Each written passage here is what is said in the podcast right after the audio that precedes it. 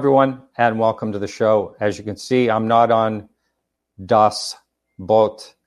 I'm not on the showboat uh, this time, and we kind of crashed two weeks in a row. So it was not a good idea after all. So I did, uh, you know, a little behind the scenes. Um, I did uh, rent. Uh, I have a year commitment on a studio that I'll be using um, from now on. So you can rely on the shows without the internet going out and other, hopefully, no other catastrophes happen during the show. So this is this is a fun. Uh, this going to be a fun show. It's a two part show. So if you're watching live in YouTube, um, after this hour is over, you're going to have to jump over to another stream. Uh, for right now, we have Paul Ascough on, and he is a longtime uh, UK UFO researcher, been at it a long time, and he has uh, uh, he has a book out, and he's going to be talking about that, and also his thoughts on the UFO topic and what they possibly are, and all that. Uh, it's always interesting to hear from different people, and I like speaking to people over over the other side of the pond uh, about this. I heard that this year over there they actually have clear weather. I had a listener write me the other day and said it's been crystal clear over here. We can finally see UFOs if they happen to fly over. And so anyway, it's been nice weather over here in where I am in the east coast of the United States. It's been kind of a very strange summer this morning I was driving through New Hampshire and I noticed some trees turning color, fall color. Uh, I I had to stop and, and take a picture. I just couldn't believe it was this early. And uh, someone that I know said they saw Halloween candy in a store already. So I don't know what's going on. There seems to be some type of time slip or something happening. I'm not sure. But anyway, uh, I want to thank everyone that supports the show this uh, this week's uh, blog that we have from Charles Lear is called uh, UFOs and Esotericism. So again, this is part A of a two-part show, and my guest is uh, Paul Ascough, and I'm bringing him in right now. Paul, welcome to the show. Good evening, and thank you for having me, Martin. You bet. Now you are it's it's late there, isn't it? Is it like uh, eleven o'clock or something? What time is it over there? Yeah, it's just after eleven o'clock in evening, eleven p.m. Well, thank you for uh, staying up uh, to share your uh, your stories with us. Um, so, Paul, why don't you give uh, for someone that has never heard anything about you? Why don't you tell your background and what actually got you interested in UFOs, and then we can go from there. Okay. Um, essentially, I have just retired. I've been medical all my working life, qualified nurse, occupational health nurse, qualified paramedic. However, um, I was also in the military for 13 years and different groups, BUFORA, British UFO Research Association. And I think it's as you mature and as I've got older and I have now got more time to put into this to research and obviously to write the book. Um, now, I first got into UFOs purely by chance, not interested, not in the slightest. My father had just moved us to the edge of a small village, and I was 11 years old. And I can remember quite clearly a lot of years ago, 1968. And we'd moved to the edge of the village, our last job, myself and my brother, our last job of the day was to take our dog and the neighbour's dog for a walk. We'd come back in, say goodnight to our parents, go to bed. That was the routine. This evening, my father was out at the front in the garden, and from our home it looked due east, and the terrain was quite flat. You could see for miles, a long way. No other uh, towns or villages close by, very good uh, for looking at the stars. Very little light pollution in those days, and certainly no traffic, air traffic like there is now. We had come, we'd taken the dogs, put them away, gone into the front garden to say goodnight to our father. As we were looking due east to the north, straight in front of us and to the north, the sky was completely covered in thick cloud. Straight in front of us and to the south, the sky was completely clear and it was just becoming dusk. The major constellations were out, and my father was actually pointing up in the sky to, to see. He wasn't an astronomer or anything. He did have a telescope, but he was one of these guys that when he had an interest that he wanted to evolve, you know, involve these children. So the three of us were actually looking at the first stars coming out, and all of a sudden, two UFOs came out of this bank of cloud and then just stopped dead. They were moving uh, probably due south, or pretty much due south, very, very quickly.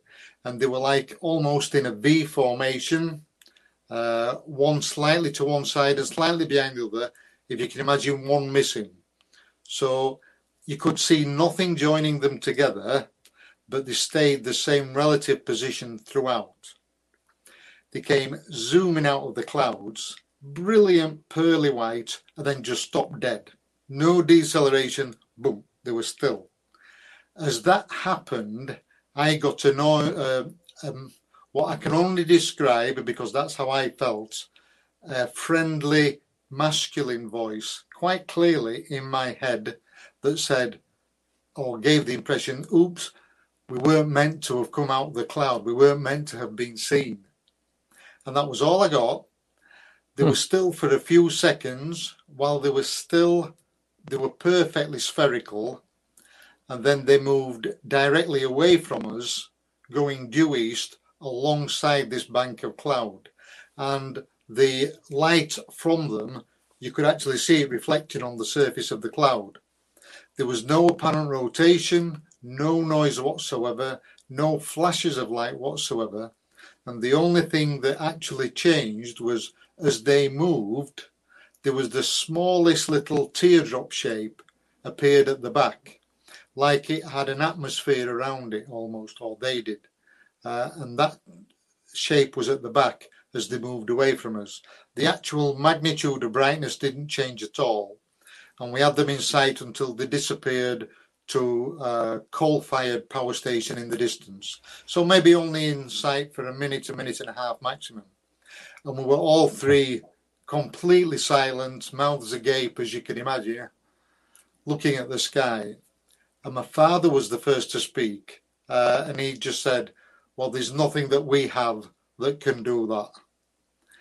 And what I take from that was it was so bizarre, it was so odd, and for want of a better term, it was so obviously alien. There was nothing we have any, anything like it was it, eh, by any remote stretch of the imagination. It was so far out there, it was obvious it was alien. And from that moment on, I wanted to know why I didn't know about it, why it wasn't in the news, why it wasn't in why wasn't it in the newspapers and that was when, I mean, in those days there was no internet or anything, so that was a case of getting on the local transport to the larger cities to try and even find a book on UFOs. I mean, our local village did have a small library, but they certainly didn't stock any books about anything esoteric, anything paranormal, or anything, certainly nothing UFOs. So you had to go out there and order them and go out there and try and find them. And that's how I became interested, and that's how I was reading and reading uh, from that age onwards, and that's how I got into it. Wow, yeah. Um, if there's one thing to convince someone, it's having their own sighting like that. And did anyone else in the group? You said there was three of you all together, right? Yeah. Did anyone else in that group um, get that message that or that you got, or did did you talk about it? Yep. We told I was the only one that heard anything. And it ah. was as, as plain as you're talking to me now, Martin, quite clear in my head. But it was directly in my head. Ah, wow. It's, so, it's, like you can't so, explain it. And like, like I can't explain how I thought it was a, a friendly masculine voice. But that was the impression that I got. So that were you to me, a young a, a young kid, I, I, would think that that would really scare that would really scare me um, to actually hear that and see something like the same time. Uh, how did that affect you? Well, that's the the other side of the coin was I wasn't scared in the slightest. It it, oh. mm-hmm. it fired this interest, if you like, uh, where yeah. I, I wanted to know the physics behind it, the nuts and bolts and I'm not a physicist, I'm not a scientist, I'm not even an engineer, a frustrated engineer maybe, but it, it was just I wanted to know how can something move like that? How can something stop like that? I mean, there was no acceleration; it was moving extremely quickly or stationary. End of story. Uh, and the, its appearance as well.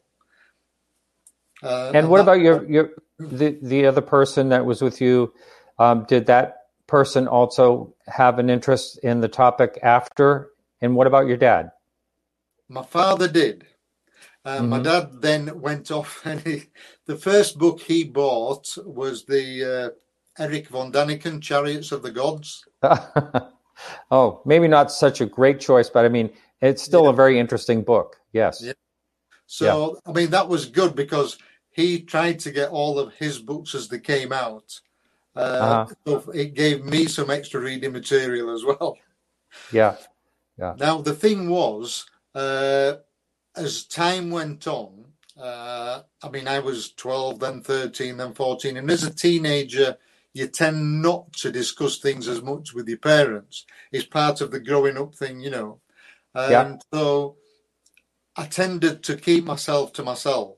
And my parents, I didn't, my father worked shifts and I, I started work early as a nursing cadet.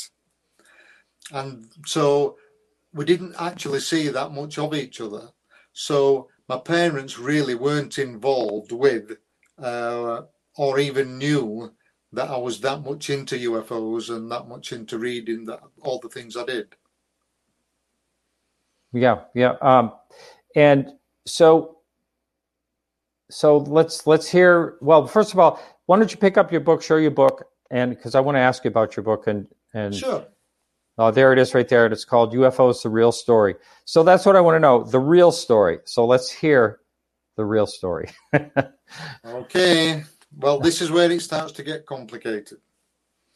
Okay. If you, if you imagine, uh, the, the thing I've tried to do in the book is to put it in layman's language because what we do get, and I'm not taking anything away from some fantastic authors that are out there and investigators and people that have done a lot of serious research and good work.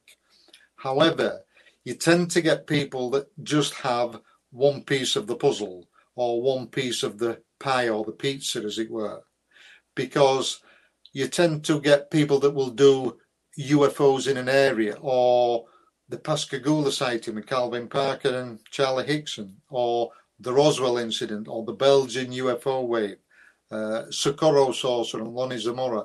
And you tend to get these specific uh, things like Rendlesham Forest, there's another one. And instead of looking at the whole picture, where I believe that um, if you look at the bigger picture, you're looking at that you have to look at the paranormal, you have to look at cryptids, you know, uh, Sasquatch, Bigfoot, you have to look at Mothman, the Dogman, all these other things at the same time because they do all connect. And what I've tried to do is write something in layman's language that just puts out the basics uh, for people that they can just pick up and digest it. They can understand it. Because if I believe that if you look, start getting too deep into the scientific terminology and trying to explain things, then it becomes difficult for the reader who wants to pick up a book and learn, if he picks up a book and he has to think about it, or she have to, has to think about it, then it, they have to concentrate and it becomes more difficult. And then they just put the book down and they, I'll come back to that in a minute when, I, when I'm more in the mood for it. So what I tried to do was write something that encompasses the whole field in layman's language. Right. Would you like me to start how I explain it? Well, sure, but I'm, I, I think this is something that's actually really needed because I will tell you, as I, have said many times in the show, that I'm constantly getting um, new listeners because there are new there are new pe- people interested in this field for the first time because of the media. I'm going to be talking to our second guest about the media. Uh, he's not really that happy with the media as far as this topic goes, but anyway, uh, there are so many people that uh, you know, a lot of people will write me and say, "Well, where's the best place for me to start?" You know, that that type of thing. And and you know, one of the, I always caution people about what they're watching on YouTube because there's so many, you know, CGI and fakes and uh, hoaxers out there. It's all mixed in together. So, but they're, uh, you know, they are always curious as to, you know, what is a good book to read. That's a, a common question that I get, mm-hmm. and it sounds like you are targeting that sort of uh, that sort of audience. Yeah, what I've tried to do is encompass different things on the spiritual, on the uh, UFOs specifically, but it's just to encompass all things. So do you want me to carry on with a, a brief explanation, Mark? Oh, sure. Yeah. Yeah. Go ahead. Okay. We normally use, everybody uses our electromagnetic spectrum to a certain greater or lesser degree. It's around us, we understand it. Uh, at the high end, you've got the radio waves that we're using now, and then it comes down through the infrared to the visible light and acoustic spectrum that everybody deals with in and corresponds with on a daily basis. And then you go down through the ultraviolet, X rays, and then the gamma rays at the bottom end. Now, that's our normal electromagnetic spectrum that everybody on the planet uses. The thing is that the visible light and acoustic spectrum actually account for less than one tenth of 1%.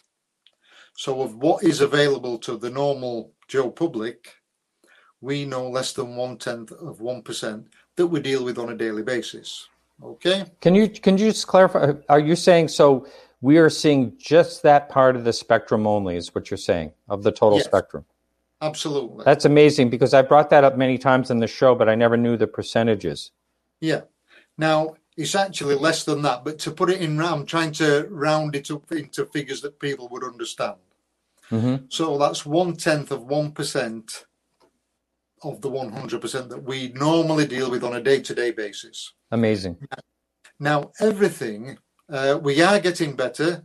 As you'll know, the Hubble telescope, even in nurseries and all, and photographers are starting to use the infrared just above our normal frequencies and the ultraviolet just below our normal frequencies. And that way, these nurseries and people that are growing these plants and all this other produce that we can get now out of season is because of the way they do that and Hubble uh, in the telescope, and also uh, with the latest report for the uh, UAP task force, where they are looking at the gun cameras that the military use. Apart from normal spectrum that we see, they also use infrared uh, as, as a, a different frequency that they can pick up if they see things. So that is just a way of us looking at or understanding what we actually see. Now it gets more complicated than that as the deeper you go down the rabbit hole because the cosmologists now are saying, I've heard figures and you'll hear it change all the time between 75 and even as high as 95% of the universe is dark energy and dark matter. Right. Yeah. Now, if you imagine that, dark energy and dark matter is with what we see is your 100%. But we, of the known energy and matter and things that we see and what we deal with on a daily basis, is only 5%. That means we're only seeing one tenth of 1% of the 5%. So there's all that other out there so we're seeing absolutely nothing, uh, just an infinitesimal, tiny, tiny amount. Now, my theory is, if you like, if you want to call it that, that this 95% that at the moment we're only scratching the surface of and becoming aware of, uh, I'll use the term ET as a coverall because I do believe there are different races of ET contacting us and going through our space all the time. Now, ET, you you just think if we sidestep a fraction, how far we've come as a human race in the last hundred years. A hundred years ago, where you are now, Martin, if you had a horse, that was your normal transport if you had one. Otherwise, it was a long walk to the railroad. Very few people had their own car. And if you wanted to communicate with anybody, it was the Wells Fargo or whoever else, and it took forever. Now we've got the things where we can talk almost instantly to anybody in the world at any time, and all everybody's got their own transport. We're flying around the earth. We've we've come that far just in 100 years. So you yes. imagine a race that maybe even if they're only a thousand years in front of us, but they quite plausibly could be 10,000 years in front of us. So you imagine a race that's that far, that far advanced, they can completely understand the whole of the electromagnetic spectrum, not just our 5%. They understand dark energy and dark matter. Not only can they understand it, they can control it, they can use it, they know exactly what, what they're doing. And that is why I believe ET is around us constantly, but it's on a different level to us. Right? Does that make sense so far? I'm going to go a bit further yet. Oh yes, yes, and and um, I I do I do get a lot of what you're saying. It it it totally makes sense, but but I, and I will comment when you when you get through. So keep keep going. Yeah. Okay. Right then.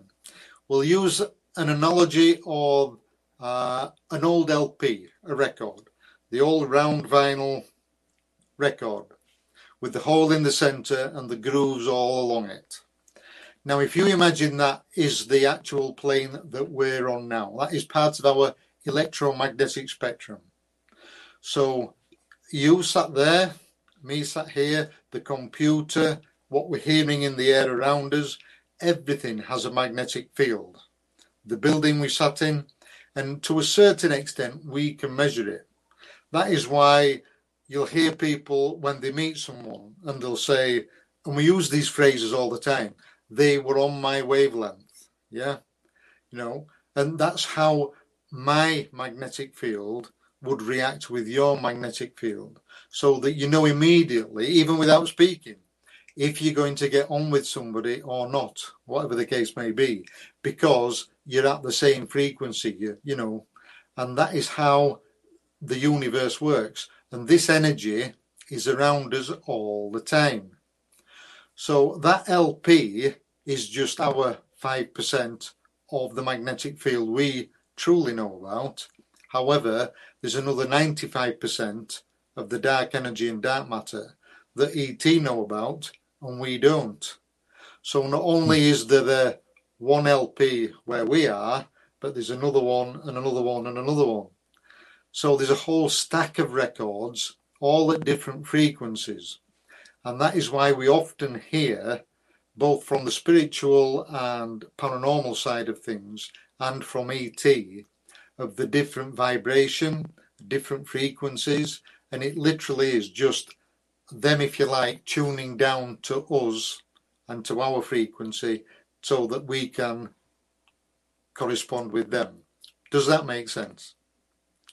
Yes. Um, the only thing I'd like to add uh, when you were first were talking about all this is that it's not incomprehensible that um, an intelligence could be a million years in, in advance oh, okay. of us, not just a thousand you know, yeah. in, in my opinion, because of the way the, uh, you know, we know how the universe has developed, and we're a very young solar system compared yeah. to many.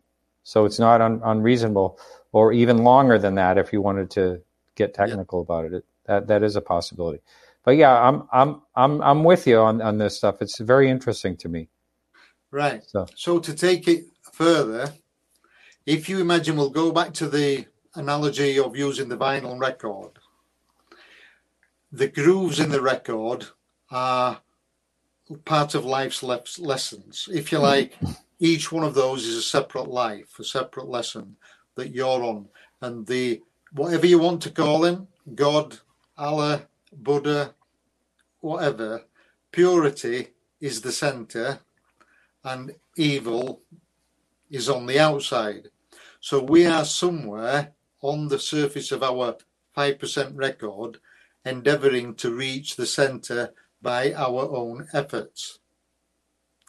So ET is bound by the same rules. They are trying to advance exactly the same as we are. Our goal in life, if you like, is to improve by your own effort. So it's not nothing to do with religion. Religion don't come into it. It doesn't make any difference what religion you are. It's still the same to the center of the record for everybody.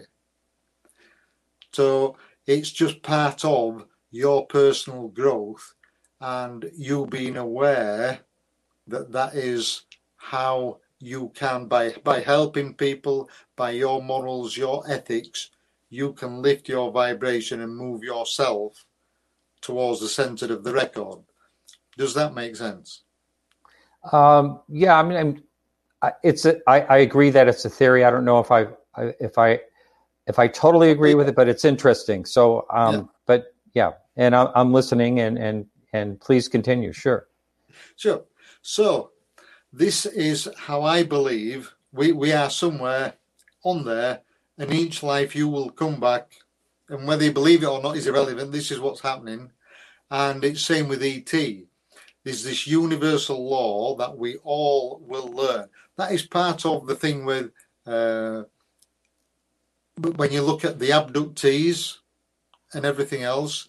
If you imagine, as you said, a race that may be a million years ahead of us, in time, how would they interact with us without hurting us?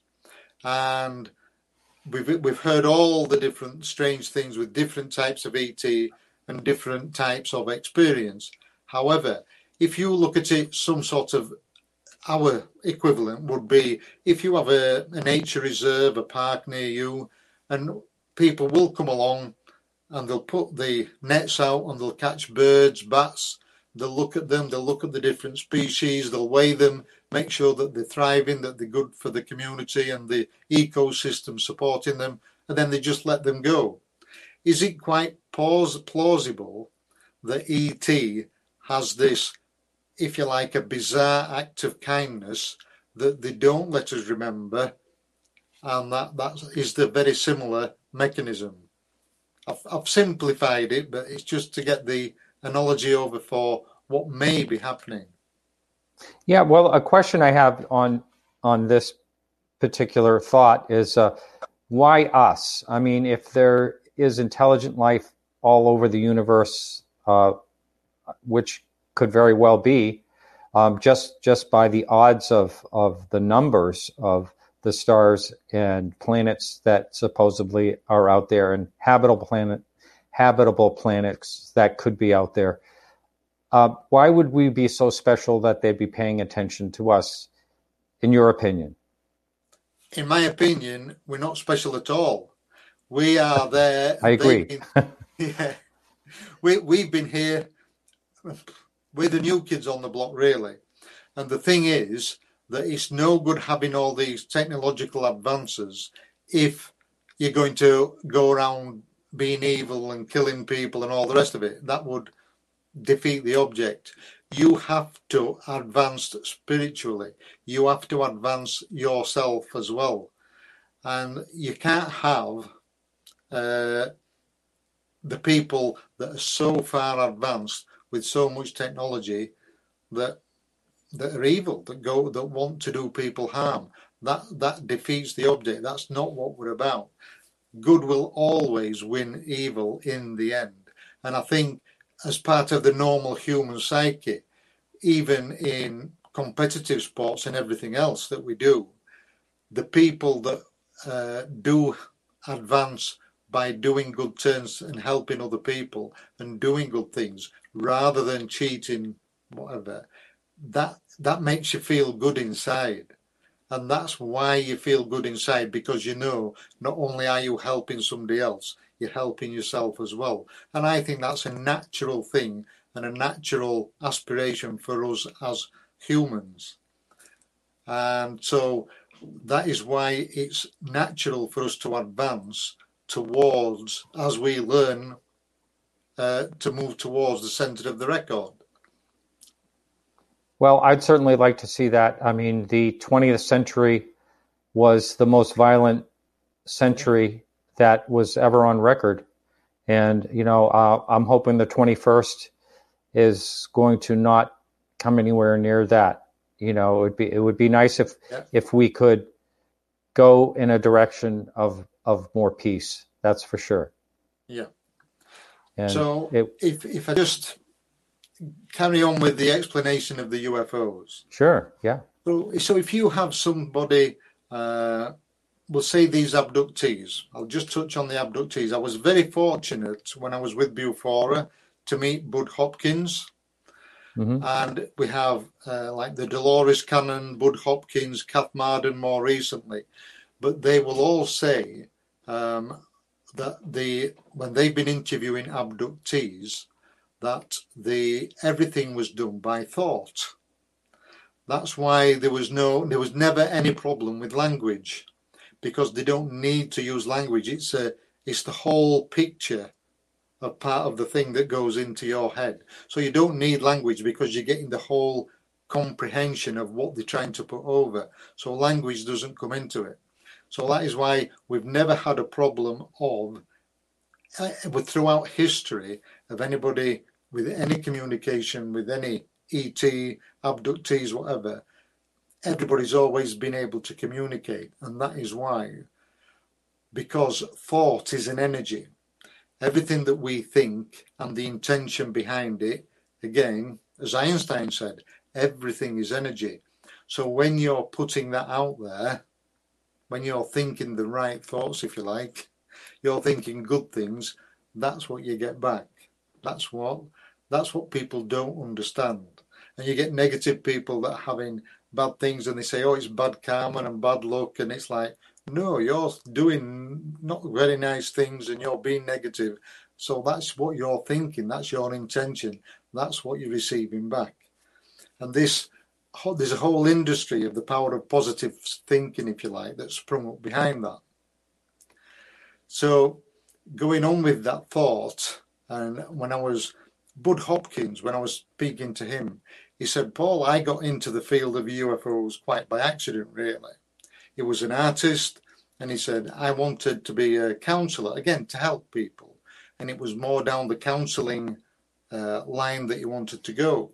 But he said, when different people from different geographical locations, different countries and cities were telling me exactly the same thing from yeah. whatever walks of life, he said they didn't know each other. He says there's no way they would have met and been able to exchange stories. He said, but when these people are all telling you the same thing, there's got to be something else to it. And then obviously Dolores Cannon and Kath Marden have said exactly the same thing. So, but one thing that they are constantly being told is everything's done by thought. So for us as normal human beings, we we're nowhere near that level yet. However, if you think about it, there are times when uh, we've had contactees and abductees have had close contact with things like the Rendlesham Forest, where he put his hand on the craft and he said he got a download. And that is because the ET is completely in control of that craft and everything with it by by their mind, by their thought. So immediately his magnetic field is interacting with the magnetic field of the ET in the craft, if you like. And that's why you got the download. And that is why uh, I'll go on to the movement of UFOs. Uh, we, I keep saying UFOs.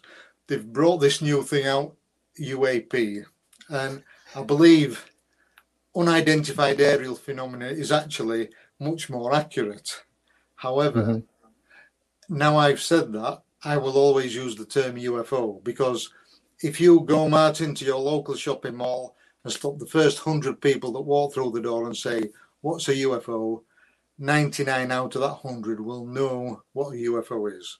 If you said UAP, 99 out of 100 will go, what are you talking about? So that's why I always yeah. use the term UFO. Anyway, I'm digressing. So, UFOs, yes, they're unidentified, yes, they're objects, but no, they don't fly. That's what we do. And their physics, because they're able to understand and manipulate and control the magnetic spectrum, everything's done with thought. So they don't have any problems. They're in their own little pocket of universe, if you like, their own little pocket of energy that's completely isolated from everything around it. So there's no gravity involved. They can fly through space, they can fly through our normal atmosphere, they can fly through our lakes and seas. No problems whatsoever because it's irrelevant. And it's the same when you see them stop dead, reverse, move at 10,000 miles an hour. They're only moving at 10,000 miles miles an hour to us. That's what we perceive. They're not using our physics. And they make me laugh when you they get these people on the television documentaries and they say, "Oh, there was no visible flight surfaces, there was no heat plume, there was no." It's a load of rubbish. There won't ever ever be any of that because they're not using our physics. It don't correlate. They don't use it. They are completely completely controlled by thought, and that is why being in their own pocket of energy, speed, whatever maneuverability, don't come into it. It's irrelevant. They're completely isolated, and to them, they're not moving. It's only what we perceive their movement as they move through our mag- through our part of the uh, magnetic field. So, uh, in in that in particular, how how do they get here? Well, that's they, the other thing. They right? think they think their way here. Yeah. In your in your thoughts. Yeah, absolutely. And the other thing is going back to the stack of records. The stack of records are all on different frequencies. So all they have to do is tune down, if you like. From there might be two or three stacks in the record above us. So all they do is detune it and they come down. I mean, we have lots of instances. Uh, there was the uh, Dechmont Woods incident with Robert Taylor, where he said initially there was nothing. He could just see an impression, and then he could see an outline of a vehicle like it was see through. It was transparent, and then it solidified. There was another one, the Gaffney incident in the US, where there were police and other people reported UFOs, and then a young couple saw them. And initially, they just saw the outline of a disc shaped craft coming towards them and it solidified as it came through the trees because if you think about it it's coming down into our spectrum it's becoming visible. And what happened was as it came through the brush and the undergrowth where they were the trees burst into flames which again if you look at it logically immediately above our visible light spectrum is the infrared which generate heat. So they were you know rung 911 they rang the fire service, they rang the police, they turned up. The UFO had long gone by then, and all that was left was a burning shrubbery.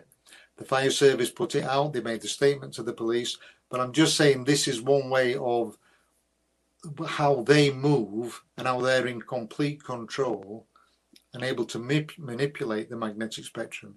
And it's only when they come down through it into our bit. I believe they're out there all the time and we should be able to go out 365 nights a year with good skies and see craft up there if we knew the right frequency to look at. And it's only occasionally when they're going through our tiny one tenth of one percent that we actually see it. Interesting. Well, that's really an interesting theory. And I do believe that as our equipment will advance, I mean, since where our equipment has advanced, we are seeing more, the military is seeing more UFOs. So yes. I do believe that the more advanced we get, the more we will see. I want to address something really qu- quickly that came up in the chat room, and I, I, talked about this last week, and I'll I'll talk about it again quickly. Is uh, the Travis Walton um, uh, the claim that uh, Mike Rogers Mike Heston Rogers, the truck driver of that Travis Walton incident, is claiming that Travis um, hoaxed this. And I'm on Travis's side. I do believe that uh, Mike Rogers has some issues, and I'm not afraid to say that. He already has sent me some uh, pretty uh, strong mail, I will say.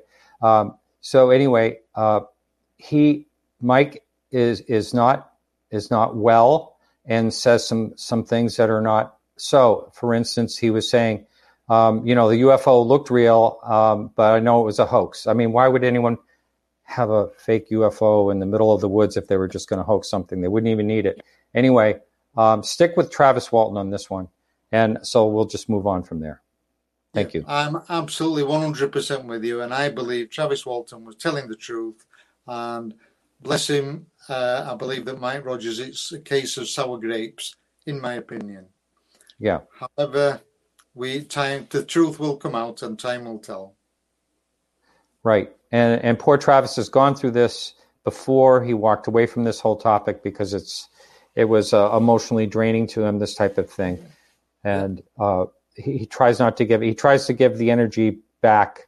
You talk about energy. You know, he tries to give that uh, back in a positive way, and he doesn't make money. If people think he's making money, yeah. it's it's he's retired. He he's at these conferences and things because he wants to be, but not not because I mean they pay his airfare and pay his meals, but he doesn't make any money. It's kind of silly. People think he, he he's done the whole thing just for money, and yeah. um, very little money has come out of that for him actually. Um, so uh, I think what we're going to do. Uh, did you have? Uh, you, you, had like an appendix. Uh, you wanted to follow up on. Uh, was there one more part of this uh, that you're talking about? And I do think your your theory is fascinating. I'm I'm very interested sure. in it. Um, but are you are you basically done with that? Because I'd like to take calls fairly soon if you are. Yeah, can I just have two minutes? I'll just the last few. You bet. Ha- take your time. Sure. Okay to go on from that, if you imagine that these records come in certain places, geographical locations, you'll have places like Skinwalker that's famous over your neck of the woods. And there are yeah. other places, there are lots and lots of them all around the world. And I believe this is where the records, if you like, that are in the stack are almost touching. And that's why you get the reports of you get high paranormal activity, lots of UFO activity, you get cryptids, Dogman, uh, Sasquatch, and I think this is one of the things that, as an investigator, when you're out there, one of the uh, more common things that we get is absolute silence. And I've had this when people have been going just looking for Sasquatch, looking for Bigfoot, and also in the paranormal, but also in UFOs as well. And people will say there was no noise. And by no noise, I mean complete silence. There was no wind in the trees, there was no birds in the air, there was no background hum of traffic, zip, nothing. And it's yes. because you are there then getting very close to where you shouldn't be.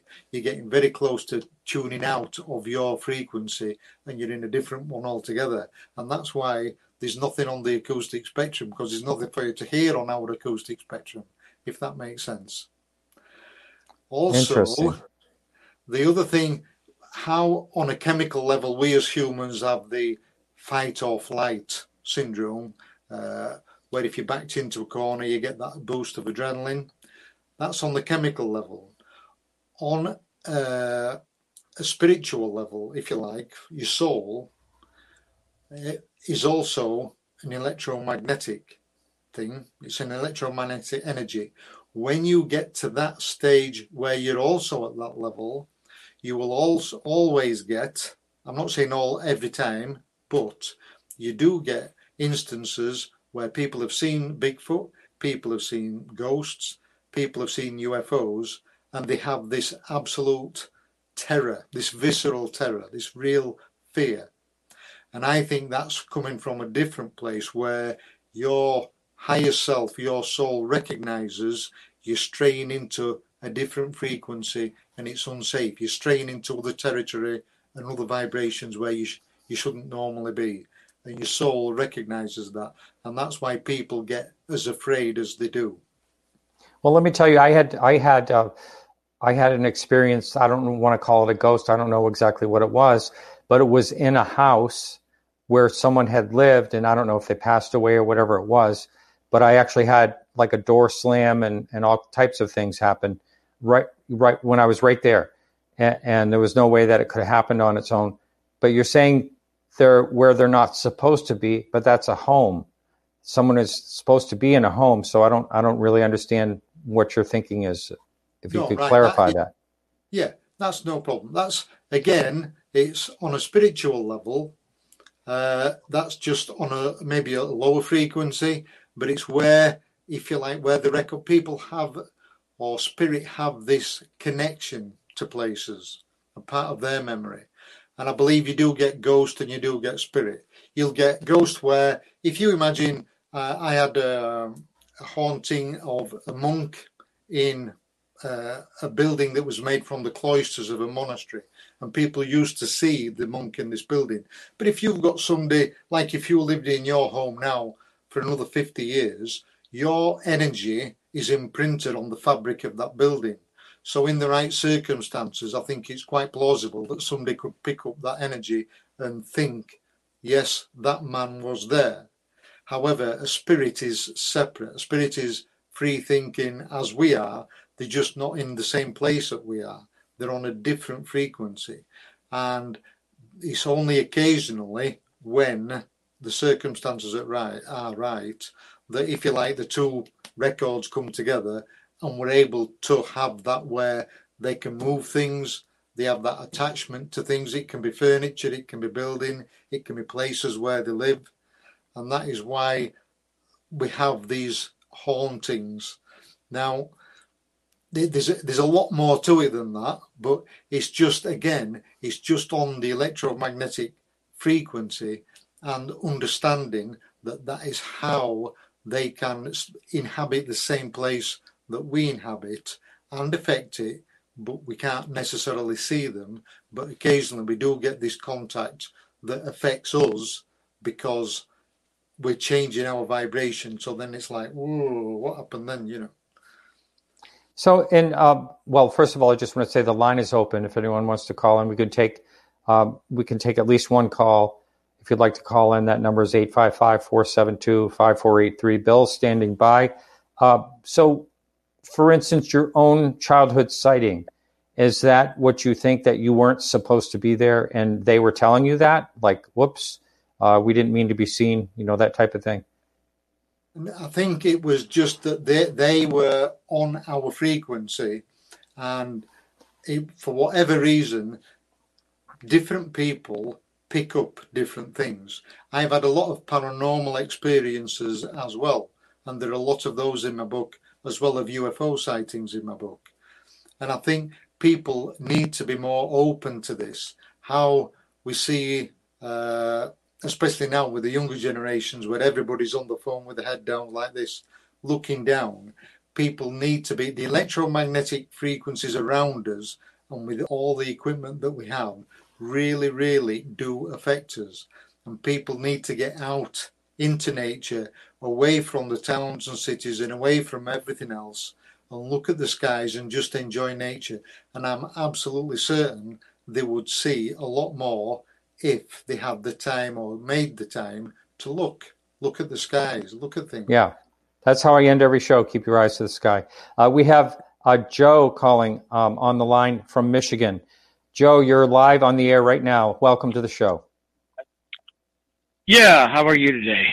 Uh, All right, Joe. Martin, I wanted to ask Paul about uh, if he knows anything about the Marine Jonathan Weygandt and the Peru crash retrieval.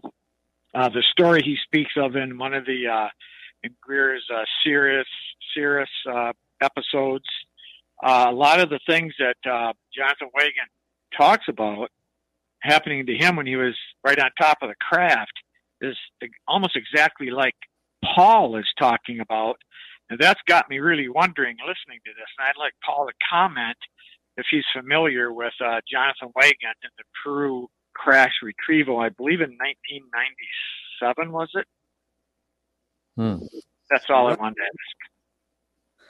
I'm not familiar with that. Are you? I'm not actually, but I will be looking for it now. Yeah. But can I just say, I believe there's been lots and lots of crash retrievals that we will never find out about. and they've since 1952 in reality the american government really clamped down there after the washington dc sightings i mean you have to think washington dc 1952 a lot of people and a lot of men and a lot of very professional capacity as observers had just been demobbed and there were hundreds of sightings around washington dc that was july 1952 the official explanation was a temperature inversion.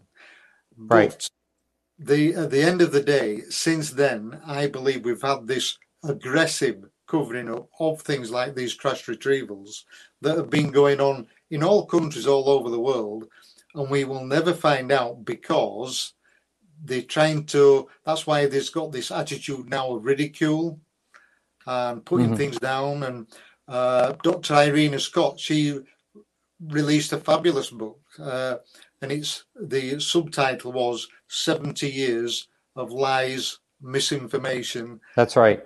Yeah. And they're really, really good at it. They've had 70 years to practice this. That's so right. That's we only have a few. We, we only have a few minutes left, and we have uh, one other caller. Uh, thanks for that call, Joe. We have Bear calling from Michigan. Bear, are you there? I always wanted to say that. And you are on the air, Bear. Me. Hi. Yeah. Um, hi. I've just had a. Well, first of all, um, I, I, missed the first part of the show, so I'm afraid I don't know uh, the guest's name. It's However, it's about UFOs. I felt okay. compelled. Yeah. yeah. All right. No, go ahead. I'm sorry. Uh, but, go ahead. Oh no, you're fine. Um, I, I really am on board with what your guest is saying about frequencies and vibrations. In fact, I've been talking about this for a little while and I had a question um, for him. So he Go right ahead.